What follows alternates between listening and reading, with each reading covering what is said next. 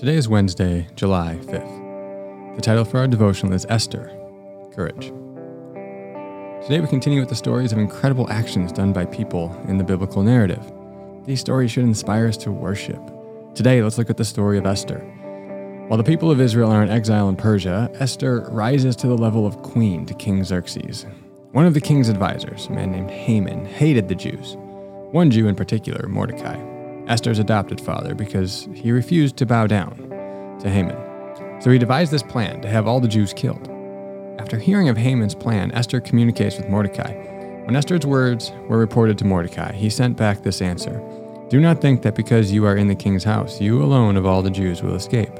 For if you remain silent at this time, relief and deliverance for the Jews will arise from another place. Talk about trust. But you and your father's family will perish.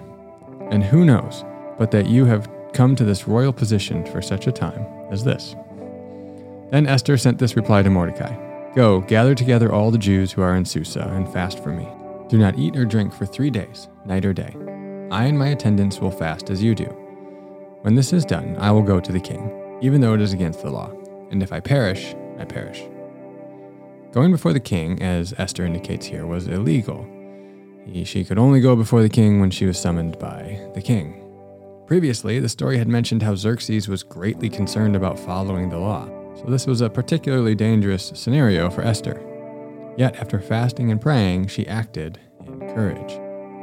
She hosted a banquet for the king and Haman, where she revealed his plan that's Haman's plan to have the Jews exterminated.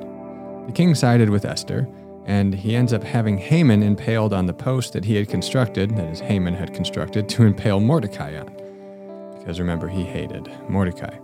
The king then gives Esther and Mordecai Haman's estate and elevates him in his kingdom. Mordecai was second in rank to King Xerxes in his kingdom. Esther's visit with the king was successful.